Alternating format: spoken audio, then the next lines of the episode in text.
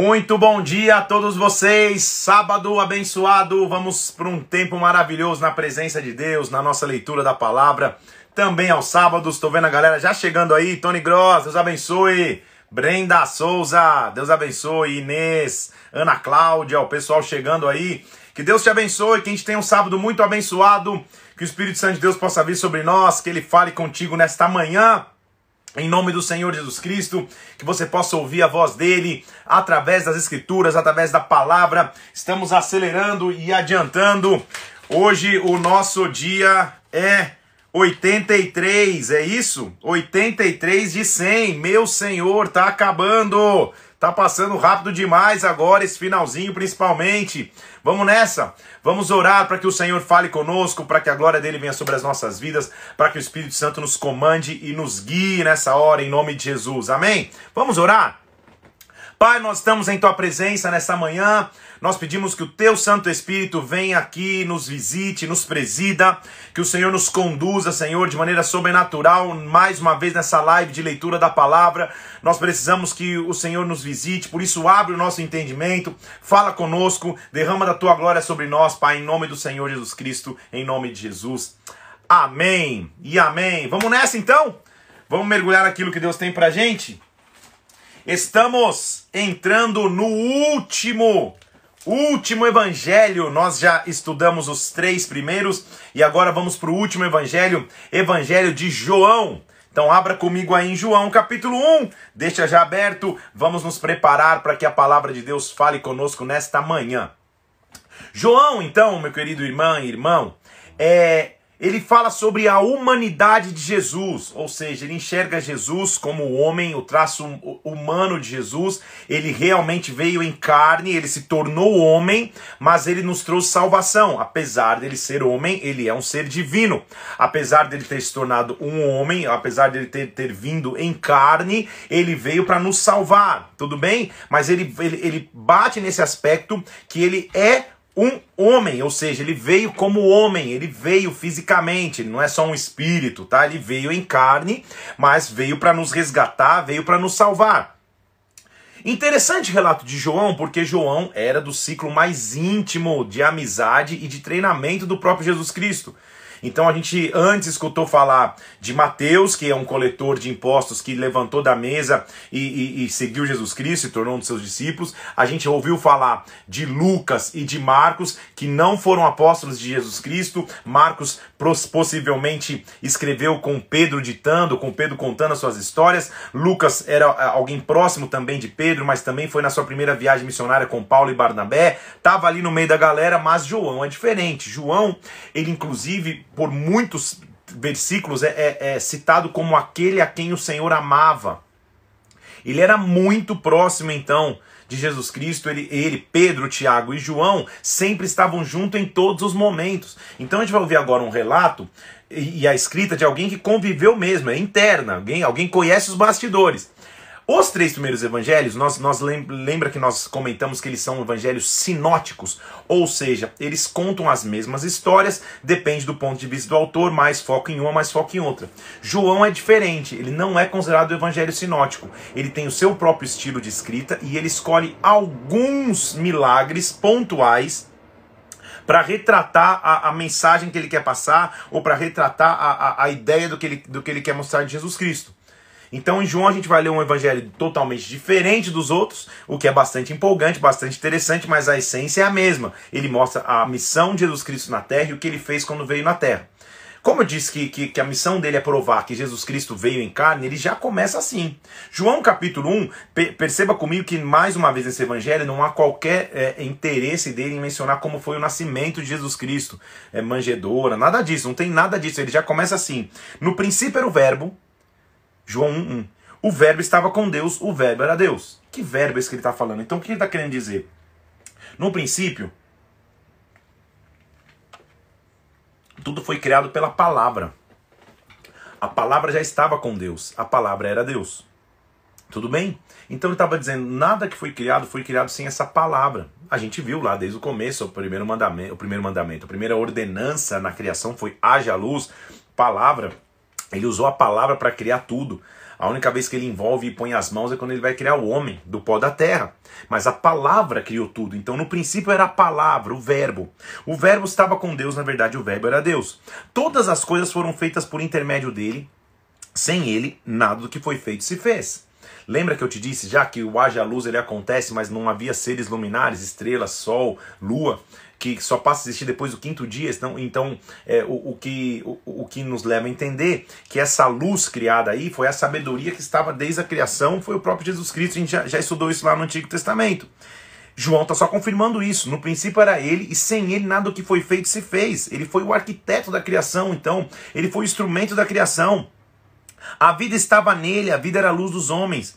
A luz, versículo 5, resplandece nas trevas, e as trevas não prevaleceram contra ela. Então, olha que maravilha depender e viver nessa luz, depender e viver nessa presença, nessa luz que nos comanda, nessa luz que nos guia, nessa luz que, no, que, que nos conduz. Aí ele começa a parar um pouco para mostrar quem é um homem que veio pre preparar essa luz. Houve um homem enviado por Deus cujo nome era João. Não é esse João autor desse evangelho, está falando de João Batista, tá?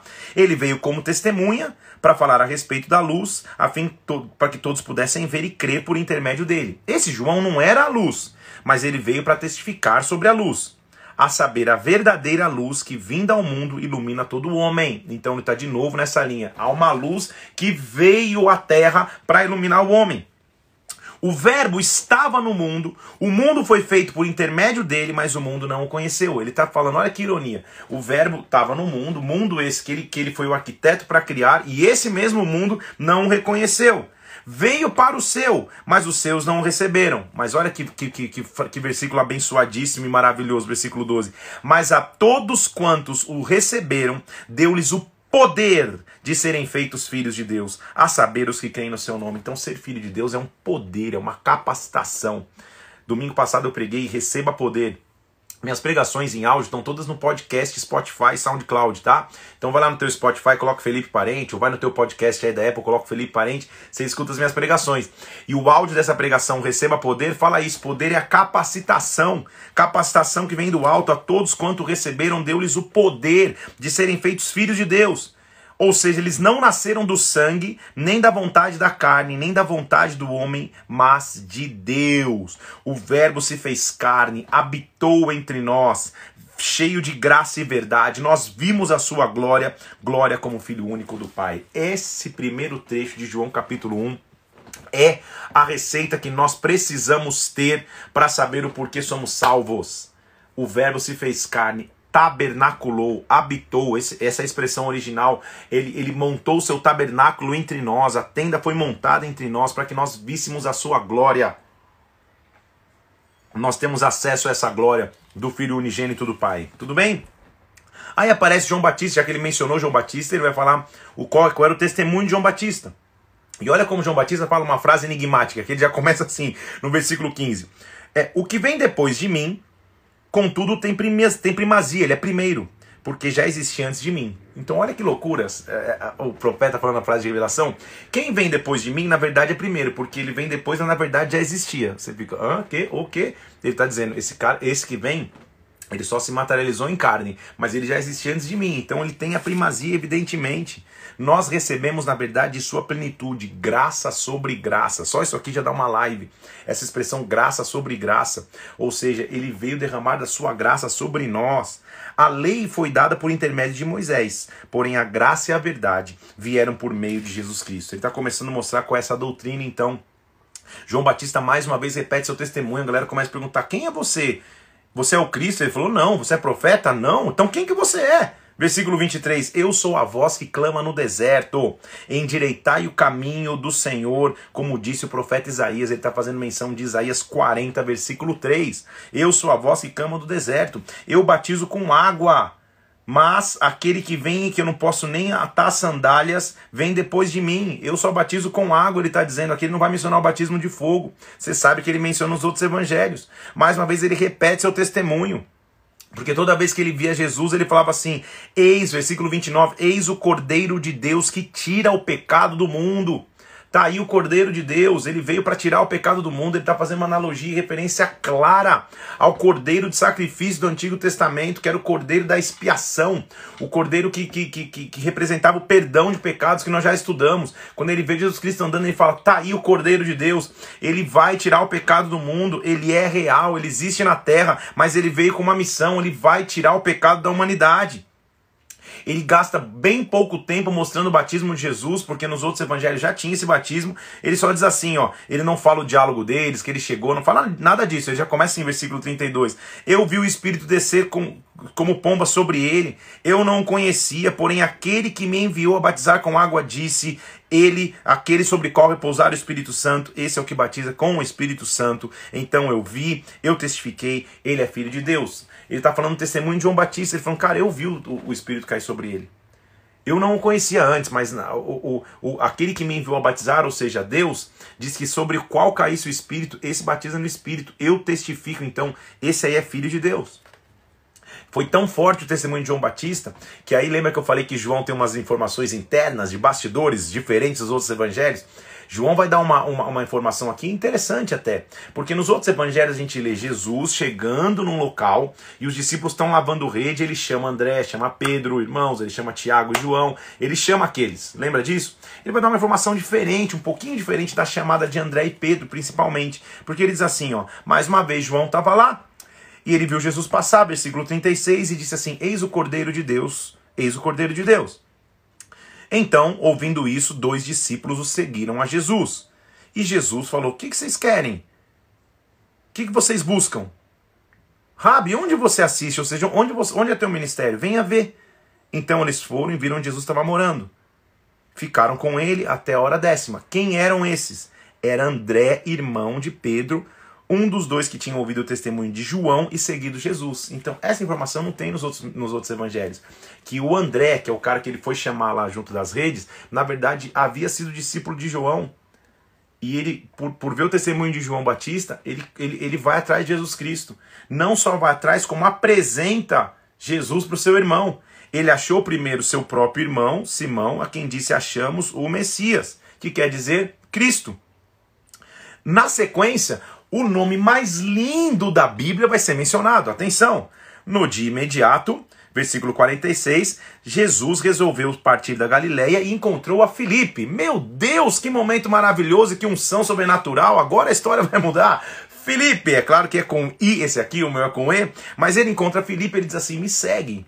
Felipe passa a segui-lo. Então Felipe era da mesma cidade de André e Pedro, era da turminha ali e Felipe também começa a segui-lo. Deus passa na mesma região, já pega André, Pedro, Tiago, João e agora também chamou Felipe, está montando a equipe.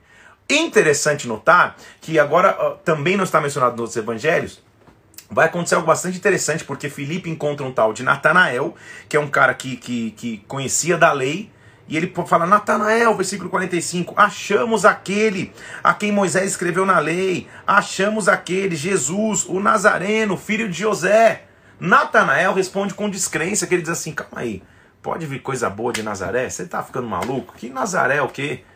Olha que interessante notar como as pessoas às vezes nos julgam pela aparência, ou pelo local de onde viemos, ou pelo carro que dirigimos, ou pela roupa que usamos, ou pelo celular que temos, sei lá. As pessoas nos julgam por aquilo que temos, porque ele fala, não é possível que Nazaré vai vir alguma coisa boa. Ele não sabia de toda a história que Jesus havia nascido em Belém, os pais haviam ido para o Egito, voltado do Egito e habitado naquela região da Galiléia e Nazaré. Ele, ele não sabia disso. Então ele já julga diretamente de bate-pronto. Felipe não gasta muito tempo e fala, vem e vê. Porque o que nós estamos vendo, você não, você não, precisa entender. Só que Jesus Cristo é top demais. Porque quando, quando Natanael está chegando, Jesus já fala assim: aí está um verdadeiro israelita em, qual, em cujo qual não há dolo, não há culpa. E ele não estava tirando, ele estava falando a verdade. Aí está um verdadeiro israelita, até que enfim. Aí Natanael fala: Quê? Te conheço? Tá pensando o quê? Já tá, tá. Quem, quem, quem, quem você acha que eu sou? Aí Jesus já responde, é muito interessante. Olha lá, versículo 48. Eu te conheço? Jesus responde assim: Antes que Filipe fosse te chamar, eu te vi embaixo da figueira. Que afirmação maluca, né? Eu te vi embaixo da figueira. Aí Natanael, a afirmação é maluca, a resposta é mais maluca ainda. Natanael fala: Mestre, tu és o filho de Deus, tu és o rei de Israel. Que, que diálogo maluco, para para, para pensar, a não ser que a gente não entenda o contexto. A figueira era um lugar onde as pessoas, é, onde, os, onde, os, onde os mestres da lei, onde os instrutores da lei, onde os sábios, figueira era um local onde eles sentavam para estudar. Por ser uma árvore grande, de grande sombra, eles sentavam-se nessas árvores para estudar a lei. Então o que, que, que Jesus está dizendo? Natanael, eu vi você estudando a lei. Eu vi quando você clamou para que alguém chegasse. Eu vi quando você clamou para que o Messias viesse. Eu vi quando você clamou para que o Filho de Deus viesse. Eu vi quando você estava orando ali, ó, ou, e lendo a lei, falando, puxa, quando as promessas de Isaías vão se cumprir, quando as, as promessas de Jeremias vão se cumprir, quando Jerusalém vai ser restaurada. Então Jesus fala para ele em código. Em outras palavras, Natanael, antes que Filipe fosse te chamar, eu já ouvi o teu clamor embaixo da figueira quando você estava embaixo da figueira, deve ter tido um dia que você falou: quando vai vir o Messias? Quando eu te falei assim em código, eu vi o teu secreto, automaticamente a Natal fala: esse é, esse é o Filho de Deus. Porque ninguém sabe o que eu falei na figueira, eu estava sozinho. Estão comigo aqui? Deus é maravilhoso demais, gente. Deus sabe o nosso clamor, Deus sabe o que a gente, o que a gente vive. Só que Jesus não se admira com isso, não. Ele fala, Natanael, só porque eu te falei que te vi na figueira, ou seja, que eu sei que você está orando lá, você vai ficar, você vai ficar emocionadinho. Você não, tá, você não tem ideia, versículo 50. Coisas maiores você ainda vai ver. Você vai ver o céu aberto e anjos de Deus subindo e descendo sobre o filho do homem. Mais uma referência da lei.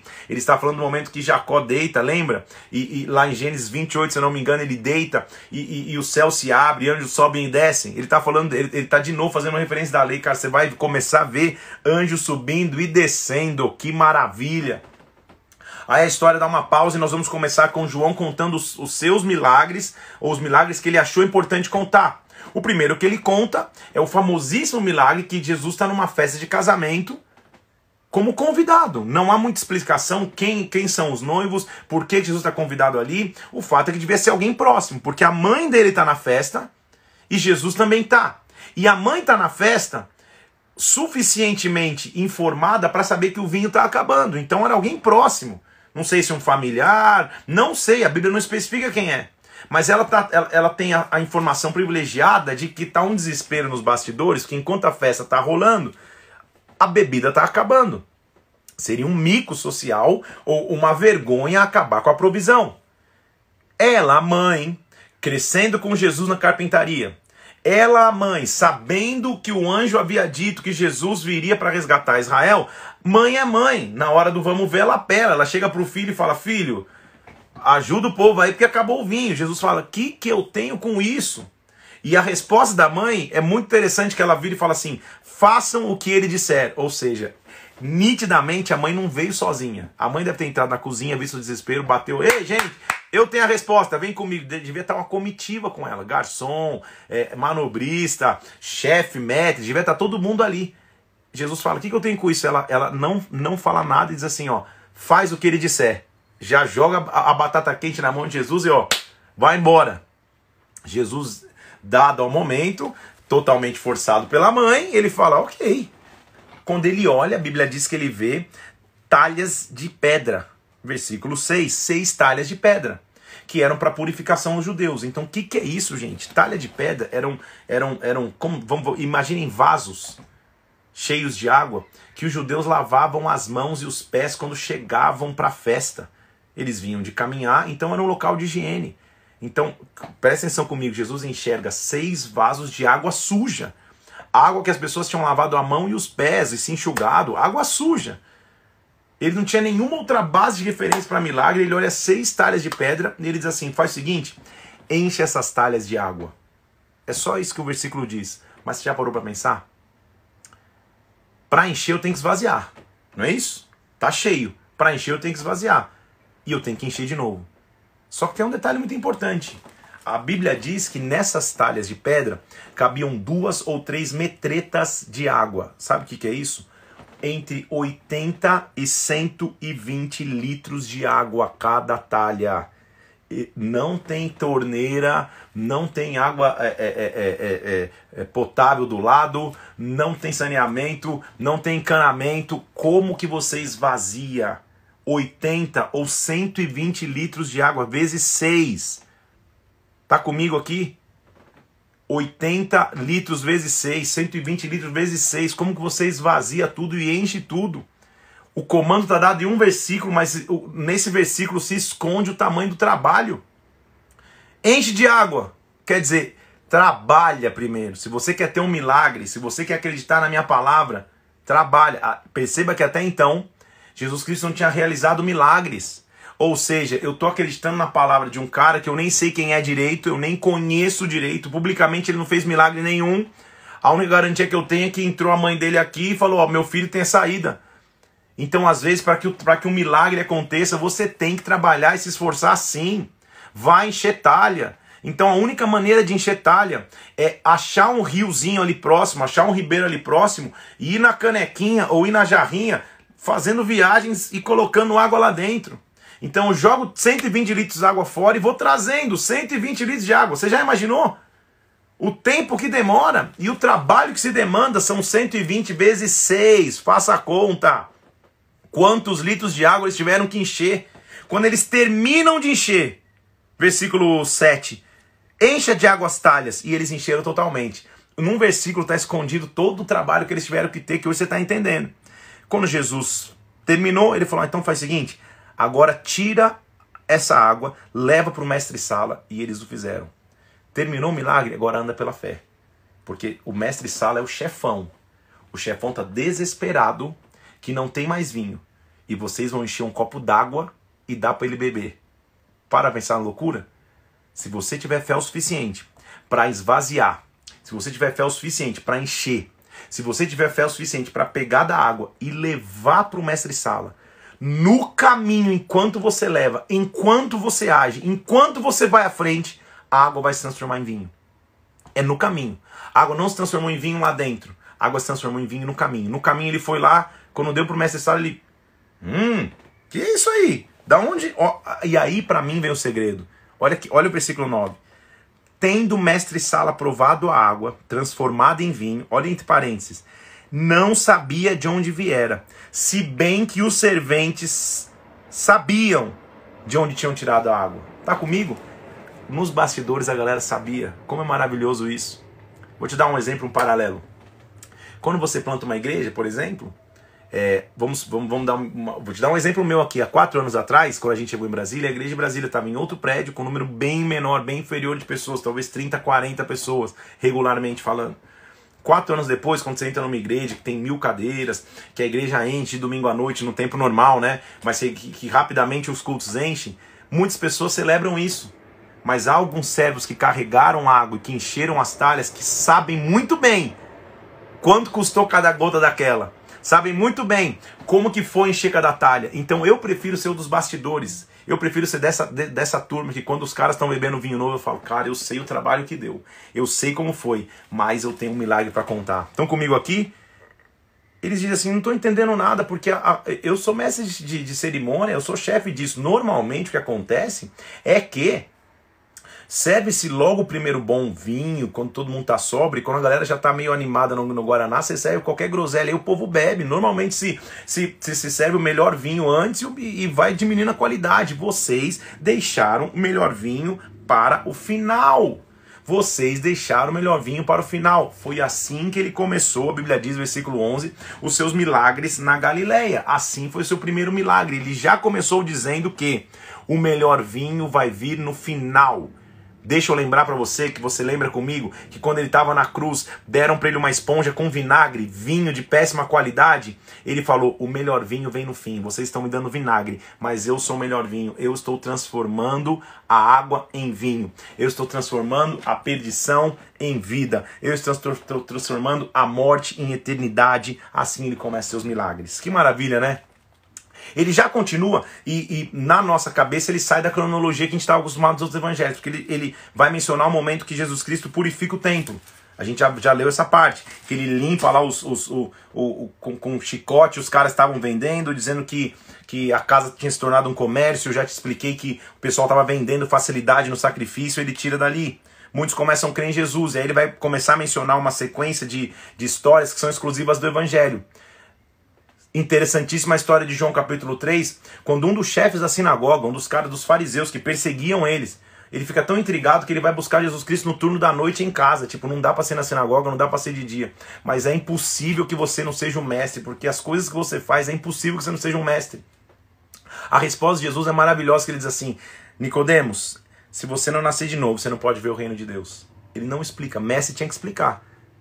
Ele só dá uma indicação. Se você não nascer de novo, ou seja, nascer de novo, será que Nicodemos tinha que salvar? Esse nascer de novo não é nascer de novo de salvação. Esse nascer de novo é nascer de novo para os teus conceitos, para a tua cultura, para a tua mente. Nicodemos, a gente vai entrar num assunto agora que se você não mudar a tua mente, não dá nem para a gente continuar a conversa. Nicodemos fala: como que eu vou nascer de novo? Vou voltar para da minha mãe pensando no intelecto. Ele fala: você não entendeu. Você não entendeu. Todo aquele que não nascer na água e no espírito não pode entrar no reino de Deus. Ou seja, não adianta você só ter o teu nascimento de água, de placenta, de vida. Você tem que nascer no espírito. São dois nascimentos que tem que ter no, curso da tua vida, Nicodemos. Nasce naturalmente, mas nasce também no espírito. Quem é nascido da carne é carne, quem nasce no espírito é espírito. Ou seja, ele estava dizendo em outras palavras Nicodemos, Nicodemos, até agora você é só carne. Você pode ser espírito. O vento sopra onde quer, versículo 8. Escuta a sua voz. Você não sabe de onde vem, você não sabe para onde vai. Assim é aquele que é nascido do espírito. Assim é aquele que é nascido do espírito. Ele começa a falar e vai falar um dos versículos mais famosos agora, se prepare. Ele diz no versículo 14: Como Moisés levantou a serpente no deserto, porque você conhece a história, Nicodemos. Assim o filho do homem vai ser levantado, para que todo aquele que nele crê tenha vida eterna. Nossa vida com Cristo o Evangelho de Jesus Cristo se resume nesse versículo que eu vou ler agora. Porque Deus amou o mundo, versículo 16 de, de, de, João 3. Porque Deus amou o mundo de tal maneira que deu seu Filho unigênito, para que todo aquele que nele crê não pereça, mas tenha a vida eterna. Esse é um versículo que você tem obrigação de saber onde ele está. João 3,16: Porque Deus amou o mundo de tal maneira que entregou seu Filho unigênito, para que todo aquele que nele crê não pereça, mas tenha a vida eterna. Esse versículo é tua lição de casa, você tem que saber onde ele está. Porque ele é a essência da nossa salvação, ele é a essência do teu evangelismo, ele é a essência para você saber o que você faz enquanto vive na terra. Você vive sabendo que Deus nos amou tanto, que entregou o seu filho, e eu creio nele, eu vou ter a vida eterna eterna. Aleluia! Esse, esse versículo resume a palavra inteira de Deus. Se, se, tudo que você aprendeu nesses 100 dias de Bíblia só for esse versículo, já estou feliz. Pelo menos aprende ele. João 3,16. Nunca esqueça. Ele continua mostrando como Jesus Cristo era humano, mas como Jesus Cristo veio para transpor barreiras. Porque no capítulo 4, ele vai encontrar uma mulher de Samaria, uma mulher samaritana. A gente já sabe que as mulheres de Samaria é, não, não falavam, ou, ou, havia uma rixa entre os judeus e, e, e, os de Samaria. Eles não se falavam. Jesus Cristo, é, é, a Bíblia diz, versículo 4, que era necessário que ele passasse por Samaria. Esse necessário significa dizer uma mudança de caminho, uma mudança de rota. O caminho não era o, o, o imediato ou não seria o lógico. Ele muda a rota porque era necessário que ele passasse. Ele não diz por que era necessário, eu não sei explicar a história. Ele chega num rio, tinha uma mulher samaritana ali no versículo 5. Ele está num rio, que era um rio da terra de Jacó, na fonte de Sicar. Ele senta ali e a mulher está ali pegando água. Já não era comum a mulher trabalhar. Agora ele não só oferece ajuda, que como além de não oferecer ajuda, ele pede água. Ele olha para a mulher e fala assim: "Mulher, deixa eu falar uma coisa para você. perdão, perdão, é só alergia, tá tudo certo. é, mulher, deixa eu dizer uma coisa a você. Me dá de beber? Me dá um pouco de água? Ela fala assim: Como que você é judeu e pede água a mim que sou mulher samaritana? Sabe por quê? Ela não estava acostumada a ser notada na sociedade, muito menos por um judeu. E ela diz assim: Como você está me pedindo água? Aí ele responde assim: Se você soubesse o dom de Deus que é que está te pedindo água, é você que pediria me dar de beber porque ele te daria água da vida, ou água viva, versículo 10. Ela responde assim: Senhor, o poço é fundo, não tem como tirar água. Que água é essa? Ele falou: Você não está entendendo. Quem beber essa água que você vai me dar aqui, vai voltar a ter sede. Mas se alguém beber da água que eu lhe der, vai jorrar nessa pessoa uma fonte que gera para a vida eterna.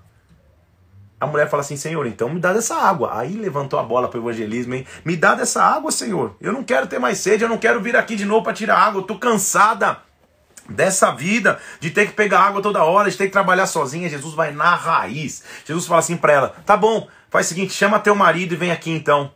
Aí ela deve ter abaixado a cabeça e falado assim: "É, então, eu não tenho marido". Aí Jesus fala: "Eu sei que você não tem marido, porque você já teve cinco e esse que você está agora também não é teu marido". Uou, já deu no meio, ou seja, essa mulher não é a questão dela ser somente samaritana, ou seja, uma pessoa que ah, supostamente um judeu não falaria. Se ela tem cinco maridos mais um que não é o marido, é difícil que ela tenha ficado viúva tantas vezes e é muito mais fácil concluir que talvez ela, ela, ela, ela profissionalmente trabalhava com, tendo companheiros diferentes. Tá entendendo comigo? Ela possivelmente estava na prostituição, na imoralidade e Jesus escolheu falar com ela com uma mulher que a sociedade não dava tanto valor, qualquer mulher, com uma mulher que o judeu não daria qualquer valor porque era samaritana, com uma mulher que pela lei deveria ser julgada e apedrejada porque possivelmente estava na prostituição. Ele chega para falar com ela. E ele diz assim para ela: chama teu marido. Ou seja, eu sei da tua história, deixa eu te mostrar que eu sei da tua história. Não, sabe que eu não tenho marido. Eu sei. Vem comigo. Você já teve cinco maridos. E o que você está agora, o sexto, também não é teu marido. Só que eu sou o sétimo. E quando o sétimo chega diante de você, aí você passa a viver plenitude. Quando o sétimo chega diante de você, você passa a viver vida. Sabe por quê?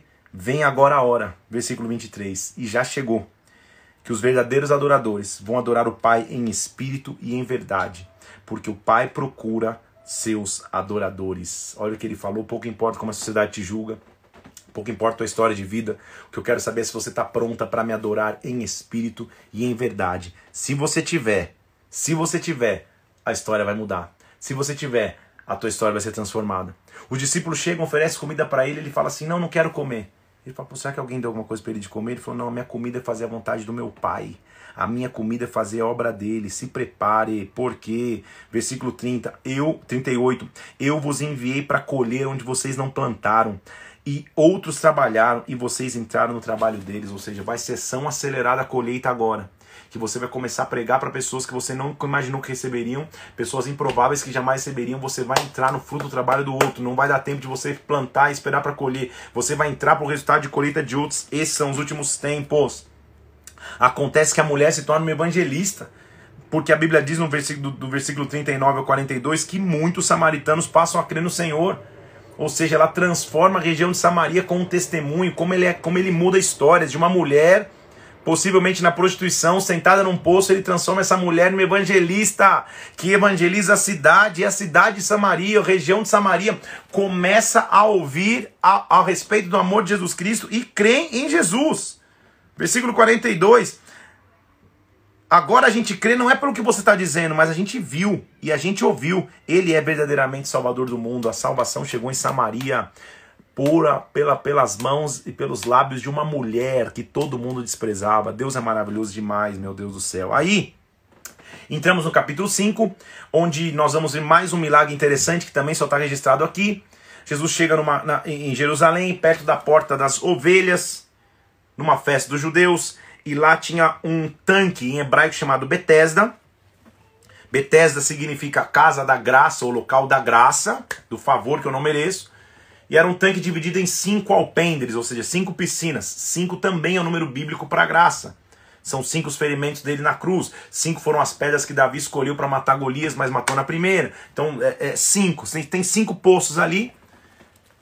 Você conhece a história? Tinha um paralítico ali que já tinha 38 anos é, é, é, sem poder se mexer. Condição imutável, 38 anos paralisado. Era um sábado. Ele está esperando o anjo mover água, que era, era o anjo movia água, quem pulasse primeiro no tanque era salvo ou era curado. Só que o paralítico fala, cara, você acha que a hora que o anjo mexer água vai todo mundo parar e vão me carregar para jogar lá? Tipo, eu não tenho chance nenhuma. A cura não é acessível a mim, eu estou distante da cura. Eu estou distante do meu propósito para com Deus. Jesus Cristo vem mostrar que a distância acaba. Porque ele fala: Você quer ser curado? Você tem certeza que quer ser curado? Então levanta e anda. Você não precisa da piscina mais, você não precisa do tanque, você não precisa do anjo agitando água. O anjo dos anjos o Senhor dos Senhores, a água da vida chegou diante de você, essa água já está agitada aqui. E aquele paralítico se levanta. Se levanta, é curado, começa a ser entrevistado, inclusive pelos fariseus, fala, como, cara, como assim? O que está acontecendo? Mas ele mostra, Jesus Cristo mostra que essa é a missão dele. Versículo 20, ele diz assim: O Pai ama o Filho e mostra tudo o que faz, e maiores obras que estas lhe mostrará para que vocês fiquem maravilhados. Ou seja, o meu contato é com o Pai, o meu contato é com Ele. Como é maravilhoso ver Jesus Cristo assim. Capítulo 6, ele vai, eu estou indo na sequência de milagres. Esse aqui é um milagre que já foi mencionado nos outros evangelhos. Mais uma vez ele está falando da multiplicação de pães e peixes. Ele está pregando no local, perto do mar da Galiléia, em Tiberíades. Os discípulos não têm, não, não têm é, é, é, comida para toda aquela multidão.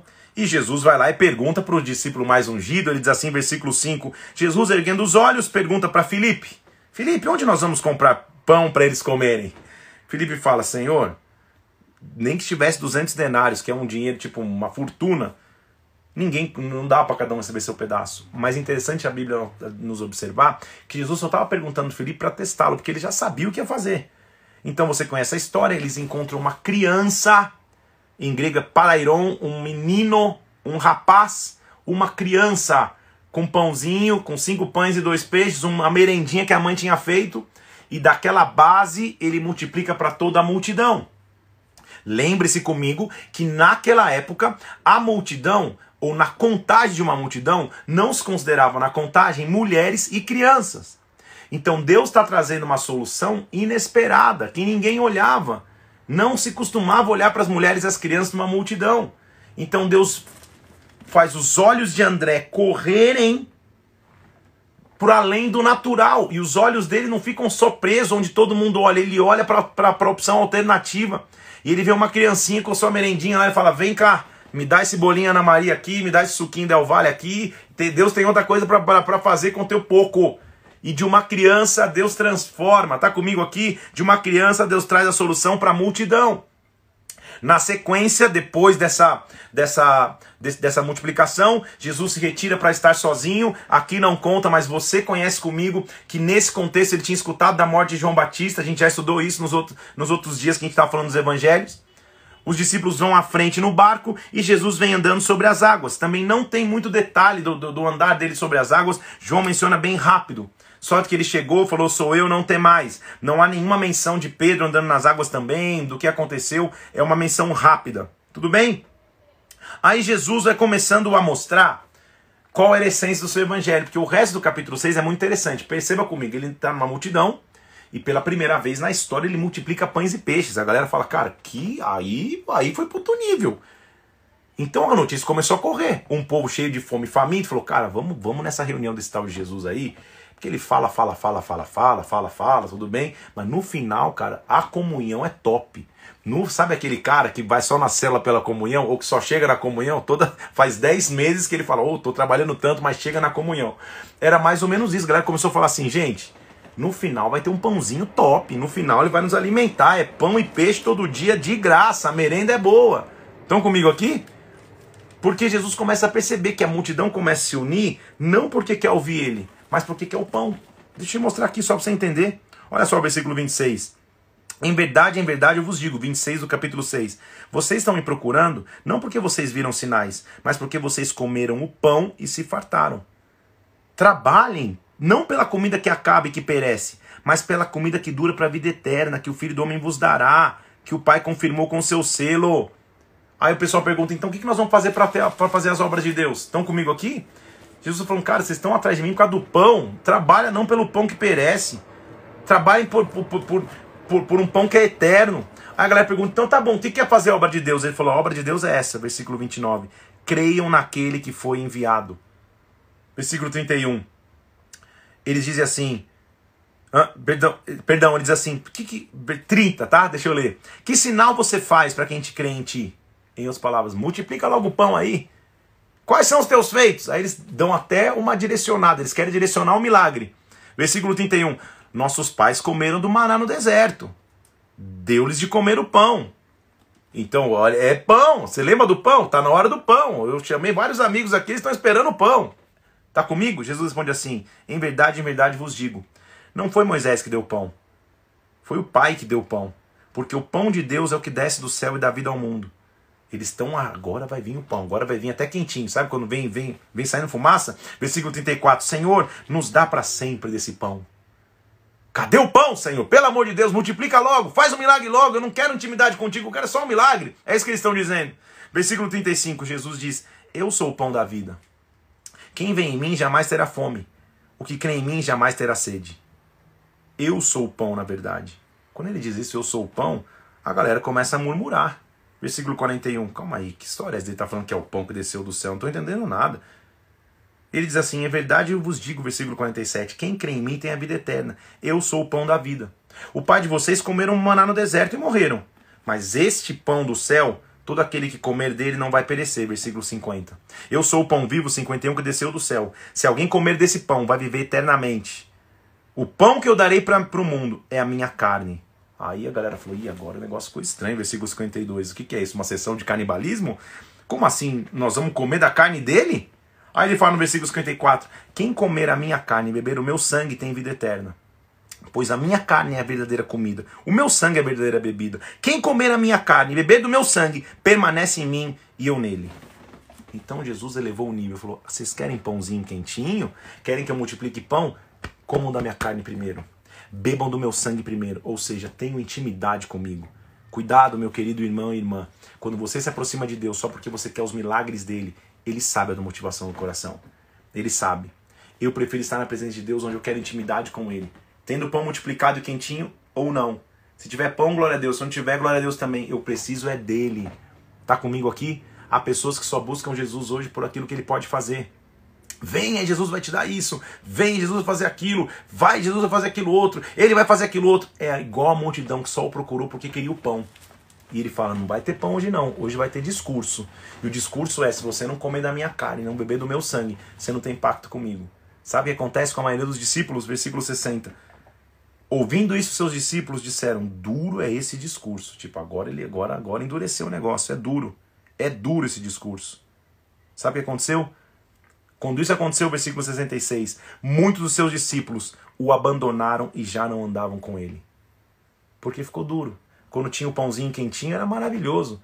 Agora, quando falou, preciso de preço, eu preciso de caminhada junto comigo, tem que beber o meu sangue, tem que comer da minha carne, aí não, aí já exige demais. Quando só eu estava recebendo, tudo bem. Agora, para receber, eu também tenho que entregar, tem que ter intimidade, tem que dar. Ah, não, aí já aí ficou pesado para mim, tô fora. A galera começou a sair. Sabe o que Jesus Cristo fez? Ele olhou para os doze. Ele olhou para os doze e falou: Cara, agora é momento crucial no nosso ministério. Vocês também vão embora? Vocês querem ir embora também? Até emociona, porque Pedro, que sempre era o atirado, responde: Senhor, para onde nós iremos? Para onde nós iremos? Se só o Senhor tem palavra de vida eterna. Oh, meu Deus do céu. Como é maravilhoso ter intimidade com esse Deus. Como é maravilhoso conhecer esse Senhor.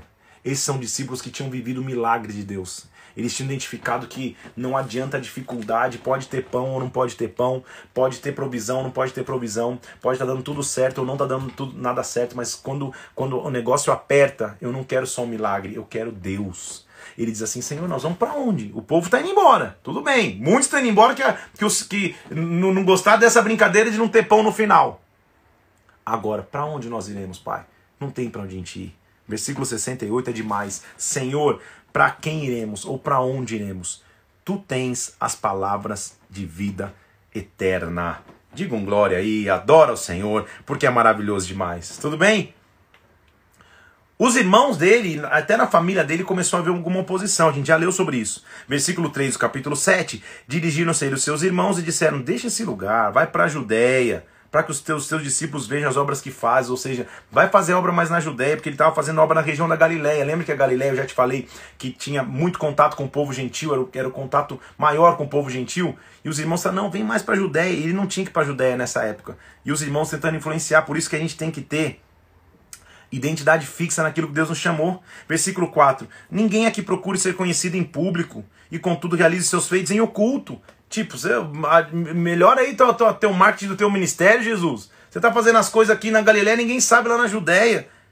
Porque nem os seus irmãos, versículo 15, nem mesmo seus irmãos criam nele. Deixa eu falar de novo. Nem mesmo seus irmãos criam nele. Se a tua identidade não estiver fixa em Cristo, você vai se moldar pela opinião de outros.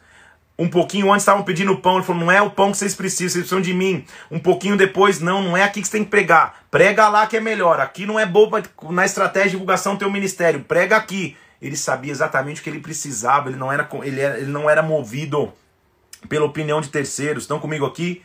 Os guardas começam é, é, a armar para prender Jesus Cristo. Você conhece a história? Eles estavam numa festa E nessa festa ele vai se levantar com uma afirmação maravilhosa também no capítulo 7. Depois vocês vão ler com calma. É óbvio que eu te falei que é só uma pincelada. E eu já decidi que eu vou, vou, vou fazer um curso sobre os evangelhos, tanta coisa rica que tem. Então se prepare que em breve eu vou lançar. No final dessa festa, era uma festa que celebrava as águas, ou seja, o Deus que mandava as águas. Jesus chega assim no versículo 37, fala assim: no último dia da festa, ele diz assim: Se alguém tem sede, venha a mim e beba. Porque quem crer em mim, como diz a Escritura, do seu interior fluirão rios de água viva. Rios de água viva. Quem crer em mim, eu sou a verdadeira água. Ele tinha acabado de mostrar que era que era o, que era o, o, o pão, agora está mostrando eu também sou água, eu sou a provisão que vocês precisam. Os fariseus ficam tão irados que eles mandam uma, uma guarnição para prender Jesus. E olha que milagre que acontece, gente. Olha que maravilhoso. Quando os guardas voltaram, versículo 45, para a presença dos principais sacerdotes e fariseus, eles não trouxeram Jesus. E a galera perguntou: por que vocês não trouxeram?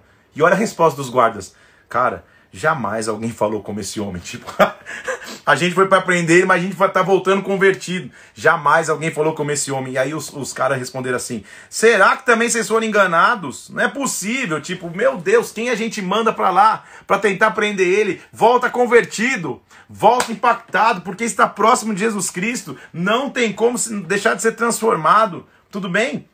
Ele vai mostrar agora mais um milagre maravilhoso, que também só está registrado aqui. Ele já mostrou alguns, e o capítulo 8 começa com, com o milagre de uma mulher pega em adultério. Gente, ser uma mulher pega em flagrante adultério de acordo com a lei mosaica, é apedrejamento na hora, é apedrejamento na certa, para a mulher e para o homem que adulterou com essa mulher. Só que os fariseus queriam testá-lo. Então lá um dia ele está, versículo 3. E os escribas e fariseus do capítulo 8 trouxeram à sua presença uma mulher surpreendida em adultério. A, a original é surpreendida em flagrante adultério, ou seja, ela estava no ato, talvez vindo com as roupas nas mãos ou até sem roupa. Estão comigo aqui, só para você entender? eles a trouxeram e a fizeram ficar em pé no meio de todos. No meio de todos ela estava em pé. Imagina a exposição para essa mulher, ela sabia já qual era a sentença dela. Só que os escribas e fariseus queriam testá-la. E ele diz assim: Mestre, essa mulher foi pega em adultério, e agora? O que, que a lei de Moisés nos manda mesmo? Porque eles queriam extrair do Senhor uma confissão de morte para aquela mulher. Mas como extrair uma confissão de morte, nós temos só um Deus de vida. Então aqui, um Senhor que é vida. O que, que a lei diz? Pode apedrejar? Eles diziam isto tentando terem o que acusá-lo, dizendo que ele era um cara que promoveu morte. Mas Jesus, meio que alheio a situação, se inclina na terra e escrevia com o dedo na terra. Lembra de um trecho no Antigo Testamento que diz que ele escreveria com o seu dedo os nossos pecados na terra? Talvez isso que ele estivesse fazendo. Estão aqui comigo? Todos os fariseus ali perguntando e ele começando a escrever na terra. Ele começou a escrever. E começaram a insistir, ele falou: vamos, vamos fazer o seguinte: pode apedrejar, mas só aquele que não tiver pecado. Se alguém aqui não tiver pecado, atira a primeira pedra. Sabe o que eu imagino? Conjecturando, ou seja, entrando numa viagem, que ele realmente usou a, a, o, o, o, que, o que o profeta havia dito. Com o dedo ele começou a escrever o pecado. Então tinha um fariseu lá chamado Rodolfo. Ele escreveu Rodolfo. Adúltero, roubo impostos, papapá. João Carlos, papapá. Ele começou a escrever. Ó, quem não tiver pecado pode atirar. Daqui a pouco um foi disfarçando para um lado, um foi disfarçando para outro, um foi indo embora, não sobrou ninguém. Ele vira para essa mulher que pela lei deveria ser morta e diz assim: "E aí? Teus acusadores foram embora? É isso?" Ela falou: "É". Então, eles não te acusam mais? Não. Eu também não te acuso. Eu não te condeno. Faz o seguinte: vai, não peca mais. Vai, recomeça. Ele estava começando a mostrar qual era a missão dele. A missão dele era pegar um pecador condenado e dar, esse, e dar esse pecador condenado a chance de vida. Ele não estava provando o adultério, é evidente que não. O que ele estava é dizendo, mesmo para a maldição da morte, para a condenação da morte, você encontrou aquele que é vida, para aquele que é Senhor. Ele tinha uma missão, ele tinha uma autoridade. Por isso que ele diz no versículo 28, quando vocês levantarem o Filho do Homem, vocês vão saber que eu sou e que nada faço por mim mesmo, mas falo como o Pai me ensinou. João é o único que usa as expressões eu sou para o próprio Jesus Cristo, que é a expressão usada lá em Êxodo 3, quando, quando Deus encontra Moisés. João começa a dizer que ele é o eu sou, ou seja, ele é o próprio Deus. Então, quando, quando o filho for levantado, vocês vão saber que eu sou. Porque, versículo 31, se vocês permanecerem na minha palavra, vocês vão ser meus discípulos. E, olha que versículo famosésimo: Conhecereis a verdade, e a verdade vos libertará. João 8, 32. 36 diz: Se o filho vos libertar, verdadeiramente sereis livres. Eu vim para dar liberdade. Ele havia acabado de liberar uma mulher da pena de morte. E ele diz: Conhece a verdade, a verdade te liberta. Se o filho te liberta, você realmente é livre. Você realmente é livre. Vamos para mais um, mais um milagre. Você viu que são milagres é, é, que todos têm uma mensagem? Capítulo 9 ele mostra um cego de nascença. Não pediu para estar tá cego. E mostra qual é a raiz do homem quando vê alguém em pecado, quando vê alguém sofrendo. Porque os discípulos, os discípulos passando no, e vendo um cego de nascença, eles perguntam assim no capítulo 9, versículo 2: Mestre, quem que pecou? Tipo, o erro foi de quem? Pecou os pais ou pecou o cego mesmo para que ele nascesse assim? Que desgraça é essa? Jesus fala assim: não pecou nem ele nem os pais, mas foi para que se manifestem nele as obras de Deus. Ou seja, hoje nós vemos a cegueira. Eu enxergo uma, uma oportunidade para manifestar a minha glória. Eu não vou enxergar culpado, eu vou trazer a solução. Ele pega aquele cego que não, que, que não tinha falado nada até então. Ele unta os olhos daquele cego com lama. Passa um lodo no, nos olhos do cego. Fala, vai se lavar num tanque chamado Siloé, que significa o enviado. Vai se lavar lá e você vai voltar vendo. É um milagre tão forte que até os fariseus interrogam. Fala assim, cara, como assim? O que aconteceu? Como você foi salvo? Fala, não sei. Mas quem que é esse homem? A resposta do cego é sensacional, gente. Esse eu quero ler para vocês aqui. Eles trazem o pai e falam assim: esse cara era cego mesmo de sempre, versículo 19. É, ele nasceu cego, como que ele está vendo agora? Ó, eu sei que meu filho era cego, versículo 20. Agora, como ele vê, eu não sei. O que eu sei é que ele vê. Estão comigo aqui? Aí eles querem, eles querem pressionar para ver se quem Jesus Cristo é. Eles chamam o cego na sinagoga e diz assim: cego, deixa eu falar uma coisa aqui. A gente sabe que esse cara que te curou é pecador. Olha a resposta do cego, versículo 25. Deixa eu falar uma coisa. Se ele é pecador, eu não sei. Mas uma coisa eu sei. Eu era cego e agora eu vejo.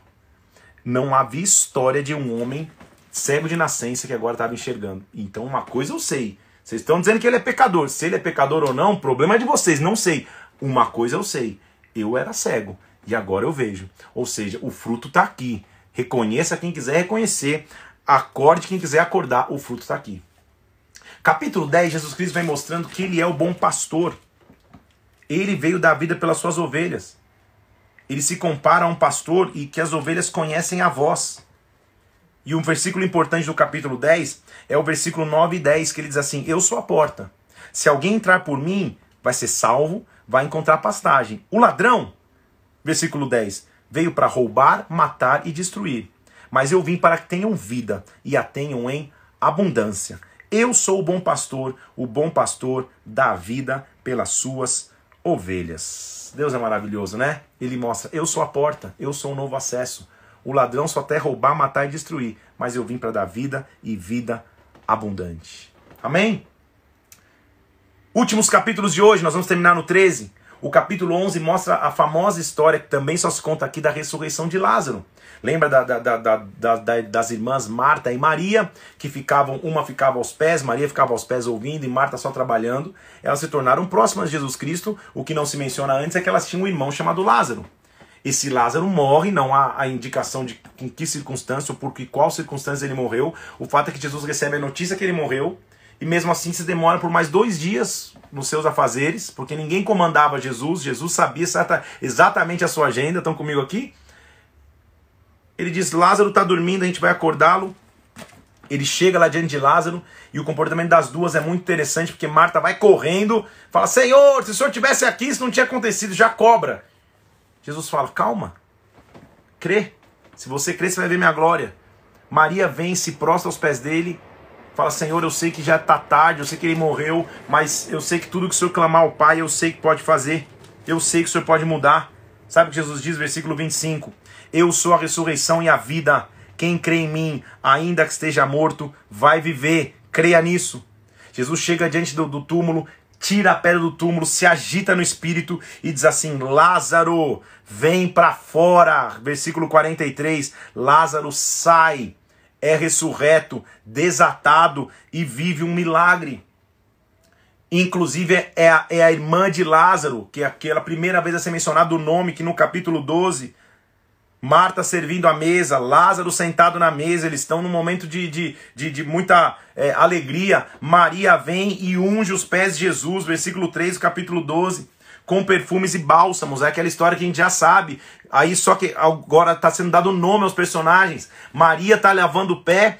Judas Iscariotes, é óbvio, tinha que ser ele, fala assim: gente, Seria melhor vender esse, esse, isso aqui para dar para os pobres. Mas na verdade o que ele queria é roubar o dinheiro, porque a Bíblia está dizendo aqui que, como ele cuidava da, da, da, bolsa, ele tirava o que nela se lançava, versículo 6. Ou seja, a traição dele não foi só vender o Jesus por moedas, ele já vinha roubando o ministério de Jesus há muito tempo. Estão comigo? Então, o desleal, ele não se torna desleal da noite para o dia. Há muito tempo ele começa a mostrar indícios de deslealdade, até que um dia o negócio estoura, mas um dia o negócio vai estourar. Tudo bem? Queriam até matar Lázaro. Porque não é possível que, que, que ele é evidência da ressurreição. Porque sempre vão tentar matar os frutos do milagre. Jesus entra triunfalmente em Jerusalém, a gente conhece essa história, ele senta no jumentinho e entra. Jerusalém mostra que ele é o, o, o bendito que veio em nome do Senhor. E aí, por último, Jesus resume seu, resume seu ministério, dizendo assim no capítulo 12, versículo 44: Quem crê em mim, Crê não em mim, mas crê naquele que me enviou. Ou seja, se você crê em Deus, você vai crer em mim. Ele está falando para um povo que só queria crer em Deus e não acreditava que ele era o filho. Então, se você crê em mim, é inevitável você vai crer em Deus. Porque nós somos uma coisa só. Vai terminar a nossa leitura de hoje com Jesus Cristo fazendo um negócio importante, mais uma informação de bastidores que até então a gente não tinha. Que nesse momento de ceia, Nesse momento de última ceia, Jesus, antes de cear, lava o pé dos seus discípulos. Ele lava um por um dos pés, como se mostrasse: eu sou maior entre vocês. Eu estou lavando os pés, eu estou servindo, vocês têm que viver para servir. Interessante que Pedro, quando vê Jesus, Pedro, sempre ele, lavando os pés, fala: Senhor, jamais vai me lavar o pé. Ele fala: Pedro, se eu não te lavar o pé, você não tem parte comigo. Pedro fala, então, Senhor, não é só o pé, não. Lava a cabeça, dá banho completo, Senhor. Agora eu quero até cera líquida. Tá comigo? Porque Pedro era demais. Ele era, ele era muito sanguíneo, ele respondia tudo de imediato. Jesus dá essa lição de humildade. Ele diz assim: ora, versículo 14: Se eu sou mestre e lavei os pés de vocês, vocês também devem lavar o pé um dos outros.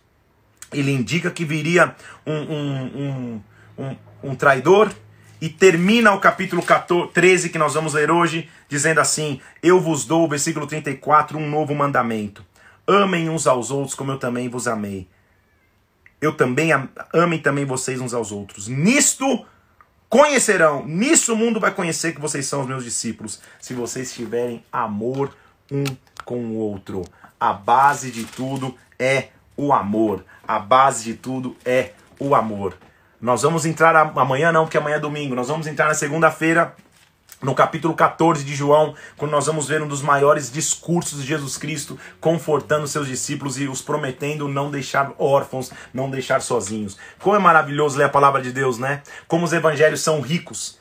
João 3,16 é a nossa frase de hoje. Deus amou tanto o mundo que entregou o seu filho para que todo aquele que nele crê não pereça, mas tenha vida. Quero te incentivar. Os evangelhos são ricos demais. Essa live é só para te dar uma pincelada e um gosto de tudo aquilo que você vai ver. Leia tudo de novo, releia mais uma vez, estude, porque tem muita riqueza em todos os evangelhos. Deus é maravilhoso demais e as obras do seu filho têm que ser mencionadas. Tudo bem? Que Deus te abençoe. Fica na paz de Cristo. Tenha um sábado abençoado na presença do Senhor. Amanhã tem culto na tua igreja, quero te convidar se você é de Brasília. Tem 10 horas da manhã, culto na frente da igreja, drive culto, a gente vai transmitir aqui pelo meu Instagram.